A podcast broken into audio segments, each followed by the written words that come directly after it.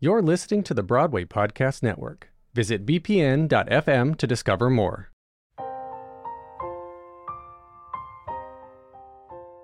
You're listening to Fosse Verdon from The Ensemblist, the only podcast that shows you Broadway from the inside out.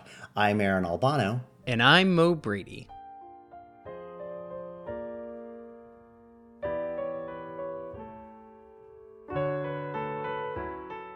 Welcome, listeners, to our mini series recapping episodes of FX's Emmy Award winning limited series, Fosse Verdon. In the show, we see an inside look into two characters as they grapple with the concepts of power, the meaning of love, and the value of entertainment in art. We're going back episode by episode to see how this love letter to vintage Broadway tells us greater truths about the industry. So let's dive in and talk about episode 5 Where Am I Going? Aaron, give us the stats. Where Am I Going premiered on May 7th, 2019. It was written by Charlotte Stoudt and directed by Tommy Kail. The total viewership dipped about 32,000 viewers from the previous week, coming in at about 878,000. The live viewership fell to 312,000, while oddly, the DVR viewership rose to 565,000. This bottle episode had very little music in it. It was almost like a normal TV show. The only featured song we had was an uncanny rendition by Michelle Williams of Where Am I Going from Sweet Charity, with music and lyrics by Cy Coleman and Dorothy Fields, honestly proving why her star turn as Gwen Verdon earned her an Emmy. And what happened in this episode, Mo? Three months after checking himself into the Payne Whitney Psychiatry Clinic, Bob and his new girlfriend Annie are hosting a party for Neil Simon following the death of his wife, Joan. Hmm. But joining them at their Southampton rental for the first time are Gwen and her new beau, Ron. In their first moment alone, Bob asks Gwen what she thinks of Annie, telling her Nicole really loves her. But all Gwen wants to talk about is Chicago, scheduling a meeting with producers and telling him they have a theater for the show. However, Bob is more interested in making his next project a biopic on Lenny Bruce starring Dustin Hoffman. Not only does that put Gwen's plans for Chicago in jeopardy, but it concerns Anne, who knows that his doctors suggested he take a year off work or he'd end up right back in the clinic.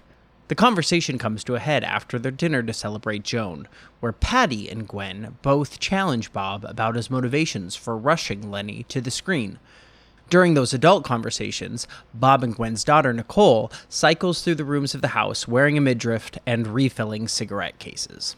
After dinner, Gwen courts Anne to be on her side, persuading Bob to postpone Lenny, but it becomes clear that they are both on different sides, Gwen wanting him to work on Chicago, and Anne wanting him not to work at all. When Gwen puts Bob's feet to the flame, he replies, You want to know the truth? I'm finished with these corny, bullshit musical comedies. It isn't until Gwen admits she's not sure that he'll be alive to direct in two years and throws Hal Prince's name into the ring that Bob agrees to kiss and make up. Well, it's a kiss that leads to a lot more than a kiss. Yes, it does. In the early hours of the next morning, Gwen and Anne have a heart to heart over croissants. Gwen giving Anne her blessing because Bob has introduced her to Nicole. She also tasks Anne with keeping him from going off the edge, promising, He'll give you what he gave me Lola, Charity, Roxy. But while Gwen has seemed to win Bob over into directing Chicago, Bob proclaims that he'll be doing both Chicago and Lenny at the same time.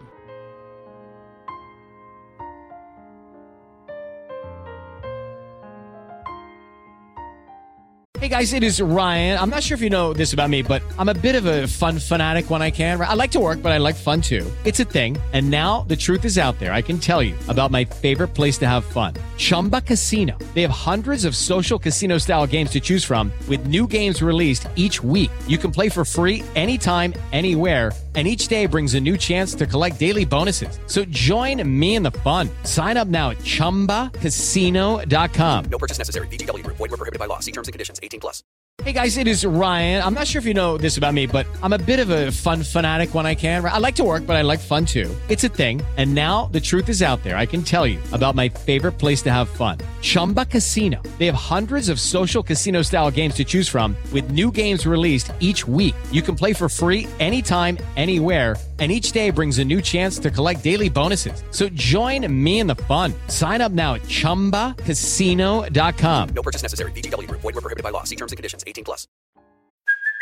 Hey, it's Kaley Cuoco for Priceline. Ready to go to your happy place for a happy price? Well, why didn't you say so? Just download the Priceline app right now and save up to 60% on hotels. So, whether it's Cousin Kevin's Kazoo concert in Kansas City, go Kevin, or Becky's Bachelorette Bash in Bermuda, you never have to miss a trip ever again. So, download the Priceline app today. Your savings are waiting. Go to your happy place for a happy price. Go to your happy price, Priceline. Judy was boring. Hello. Then Judy discovered ChumbaCasino.com. It's my little escape. Now Judy's the life of the party. Oh, baby, Mama's bringing home the bacon. Whoa, take it easy, Judy. The Chumba life is for everybody. So go to ChumbaCasino.com and play over 100 casino style games. Join today and play for free for your chance to redeem some serious prizes. chumba ChumbaCasino.com. No purchase necessary. Void where prohibited by law. 18 plus terms and conditions apply. See website for details. We're halfway through. We're halfway. Through. This is like the second act. That is so weird. And in our like podcast about musicals on stage, we just get this like hour of intense drama where there is no dancing and very little singing. Well, it was interesting. I was reflecting on last episode. We really got an Act One finale at the end of episode four. oh, sure. At it. the episode, yeah. And now the show has taken a significant shift. First off, can we raise a glass to Joan Simon, R.I.P. Joan? R.I.P. Joan. I feel like we're still gonna get a lot of Aya Cash in like flashbacks and stuff, but all I thought was like, wow, I wish because I love Nate Corddry, who plays uh, Neil Simon. I wish we had gotten to see more of their relationship on screen Sure. instead of just hearing about it. a lot of that relationship was really Joan telling us about things from her And hospital bed. Doing it well and making us invest in it without even seeing it, but Well, maybe season two of the limited series is Joan and Neil. Joan slash Neil. It's Simon slash Simon. Simon slash Simon. Um, before we get into like other stuff, how'd you feel about the one musical number we got in this episode? Well, I can tell how you feel about Aaron. You're like oozing all over it. You are here for it. I am. I absolutely was. What about the performance of Michelle Williams as Gwen Verdon singing Where Am I Going was so exemplary to you? I'm curious. Okay, I think where it really hit me, and I didn't do this the last time. A, I didn't have this kind of critical eye on the show anyway. Watching where she's where she's going with the song, I think she does it very well, especially you and I especially have all these conversations about how Hollywood should just trust musical theater actors to be able to carry Hollywood shows. But this was a moment where I was like, yo, Michelle Williams like knows what she's doing in this medium. And so I remember thinking that when I watched it initially and watching it again. And then as I was typing up notes for our talk today, I was like, I wonder how her Gwen was. Because I know she carried the number, but how was it like characterially? You were searching to see if she was doing an impression or more of like something in the style of Gwen Verdon, but her own character. Yeah. What'd you find? At this point, like five episodes in, her Gwen has become very believable as an interpretation of a role. Mm-hmm. When she tackles something very iconic in Gwen's catalog, I was like, all right, this is very specific. How did she do?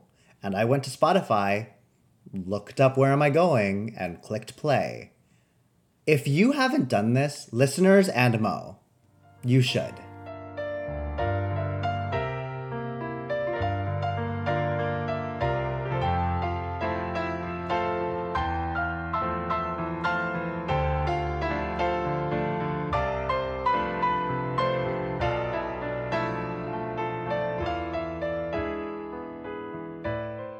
Feel like there's quite a difference between like an impression of doing Gwen Verdon and your own interpretation of the character of Gwen Verdon. And it's a very fine line. One can brink on parody. One is what we d- what we see on Saturday Night Live.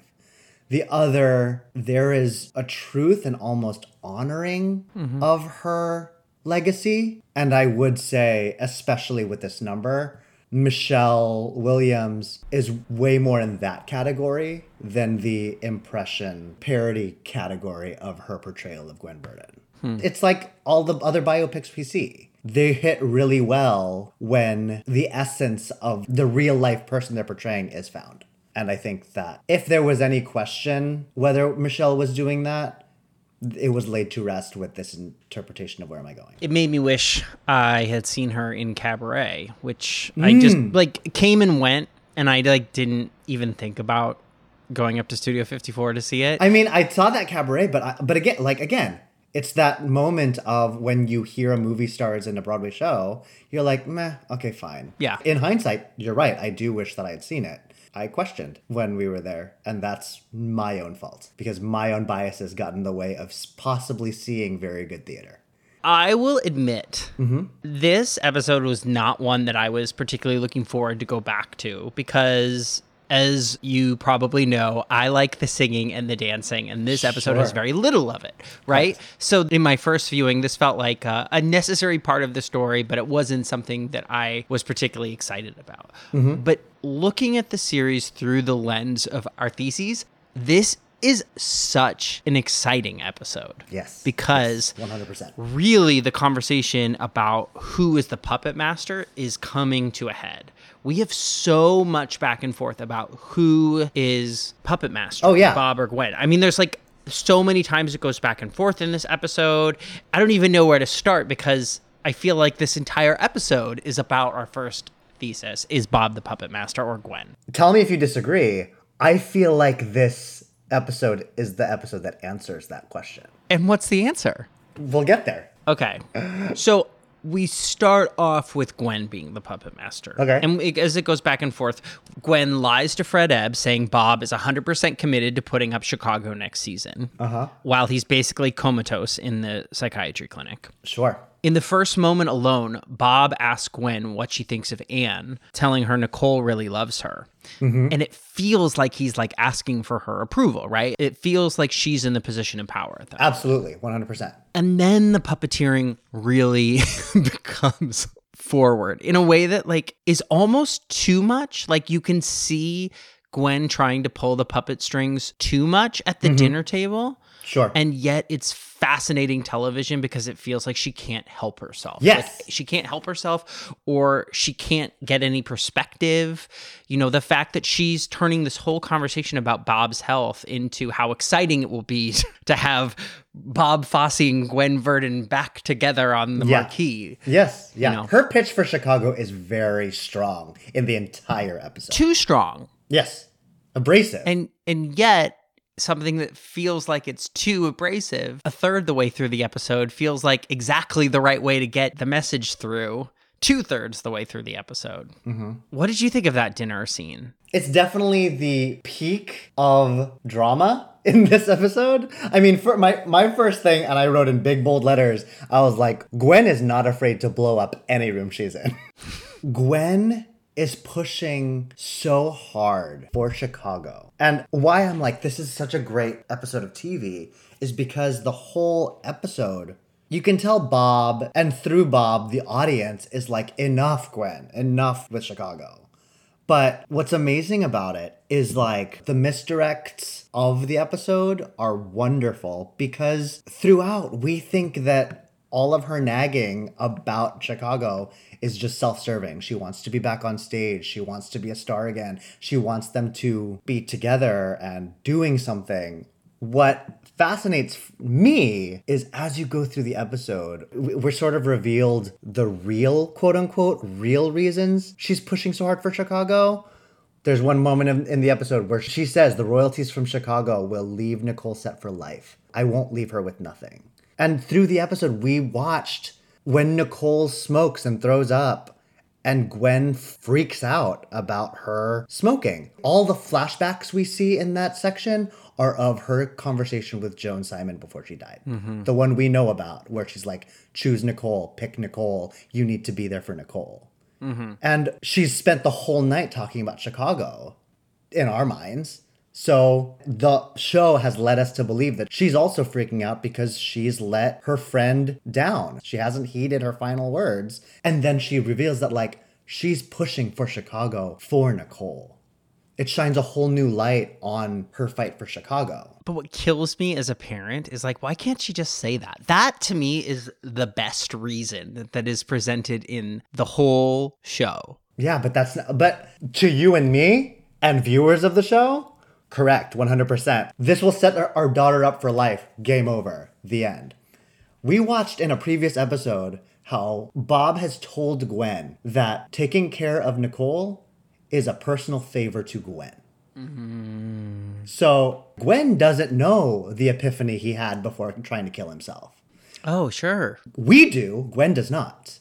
So all of these tactics are specifically designed for Bob Fosse. She's working him from every angle. She wants to do Chicago now because he's dying. She has now like taken control of his legacy because she knows he's not going to. And so her whole argument is it'll set Nicole up for life. You'll be a legend. It can be us on Broadway again. Our triumphant return to Broadway will be this grand moment for you. And then on top of that, she says to Anne, she like admits that Bob not working is unrealistic. So she's doing the next best thing, which is to have him work on something where she can be in the room and keep an eye on him. Hmm. And when she's not in the room, Anne's in the room. And she's saying, yes, it's a job, but if you do the job, then he'll give you what he gave me. Mm-hmm. Right? All of these leading roles, all of these iconic roles in the musical theater canon, mm-hmm. Yeah. which arguably he doesn't. Thinking about like that statement, he'll give you what he gave me, like Anne Reinking didn't get those.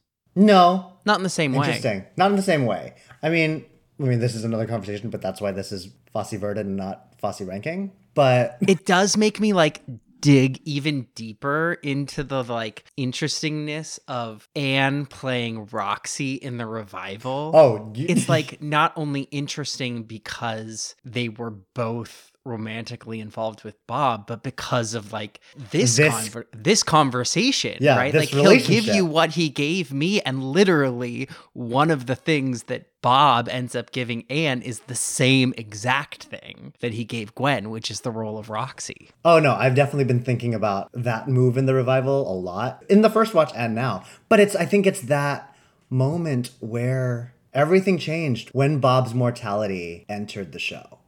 It's almost where like thesis 2 becomes a different question. I don't know what it is, but like things change when you know the person you love is going to die. Once upon a time, Gwen and Bob were at odds. Now, Gwen's love for Bob overshadows all the things that he did to her. Well, and does to her. Yeah. This is what I want to go back to in terms of the puppeteering. Yeah. Is like Gwen is doing her damnedest to work at every angle to keep Bob healthy, which the way that she knows how to do that is by having him work on Chicago. Mm-hmm. Bob is bristling against that, right? Yes, Even yes. though it seems like he understands what she's trying to do. Mm-hmm. When asked about Chicago, he says Lenny's his first priority. He hasn't even told Gwen about how the project, Lenny, is moving forward, Mm-hmm. right? Yeah. Gwen finds out offhandedly that Dustin Hoffman's been cast, Mm-hmm. even though he just said moments before that the script was still in edits, right? Yeah. Mm-hmm. And when he finally admits or deflects and says, I don't want to do Chicago in one year, in two years, in a hundred years, I'm finished with these corny bullshit musicals. Gwen says, I wish you would have told me that before I spent 10 years trying to get the rights. Yes. Yeah. Like, yes, it feels like Gwen is the obvious puppeteer, but Bob is bristling against that. Oh, for sure. It's where I think the conversation shifts because once upon a time, our thesis was who's controlling who. Now, I think our answer to that, for me, is pretty clear. And now the question has become how much does the puppet want to be a real boy versus stay a puppet? whatever the post dinner scene is with Anne and Gwen and Bob, Mm-hmm. Gwen uses all of her puppeteering on Anne as well. Oh, right. Yeah. That's sort of where the power struggle has shifted to. Yeah, you said the dinner scene was the most dramatic for you, but this was the really the the crux of it all for me. I kept writing down quotes. I guess the dinner was more the most volatile scene. There was drama in the whole hour. And I think maybe the reason I love this scene so much is that it really is the crystallization of our question about puppeteering, right? Mm-hmm. Gwen says to Anne, This is the problem with Bob. He's so sweet and so charming. He tells you everything you want to hear, but then you realize he's just a liar and will say whatever it is to get what he wants. Yeah. She knows him. And I guess that goes back to what you were saying is that like she's come in, she's working every tactic, he's deflecting, he's trying to get her off of his scent, and she's like, I've got you pegged, buddy. Mm-hmm. Like I mean, like you said in the in the synopsis, the way she gets him finally is to threaten his ego by being like, "Well, maybe I can just call Hal Prince if you want to do." And like, why didn't she just do that in the first place? I mean, we would have lost a great hour of television, but like, man, so much easier, right? I mean, but again, like in hindsight, you can like how many times have both of us just played out fights that could have gone way quicker, but in the heat of the moment they were not. Like I don't really like drama. I don't really live for drama, Aaron. so that's not really my lifestyle. I don't know about you. this whole episode is Gwen working out her plays. And why I think she is the puppet master full stop is that she's the only one who A has all the plays to play and B it works. It doesn't work exactly the way she wants to, but she gets a commitment for Chicago. Patty tries and tries and they try their best, but it's not it. They don't I they mean, don't you never there. once think that either Anne or Patty are going to be able to convince Bob. Yeah. It's when we're like, yeah, this is the unique relationship. This is why this show is centered around these two.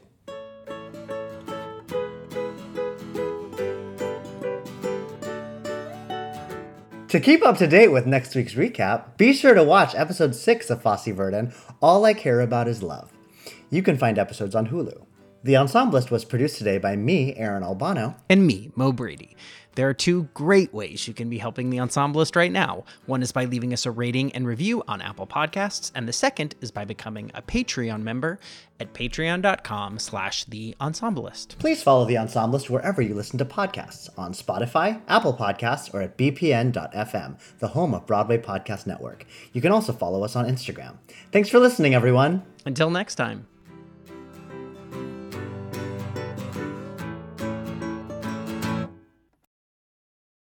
Hey, it's Leslie Odom Jr. here on the Broadway Podcast Network to tell you about the Rise Theater Directory, a program of Maestra Music. Rise is a national online resource designed to connect and empower backstage and administrative and creative theater professionals from underrepresented backgrounds.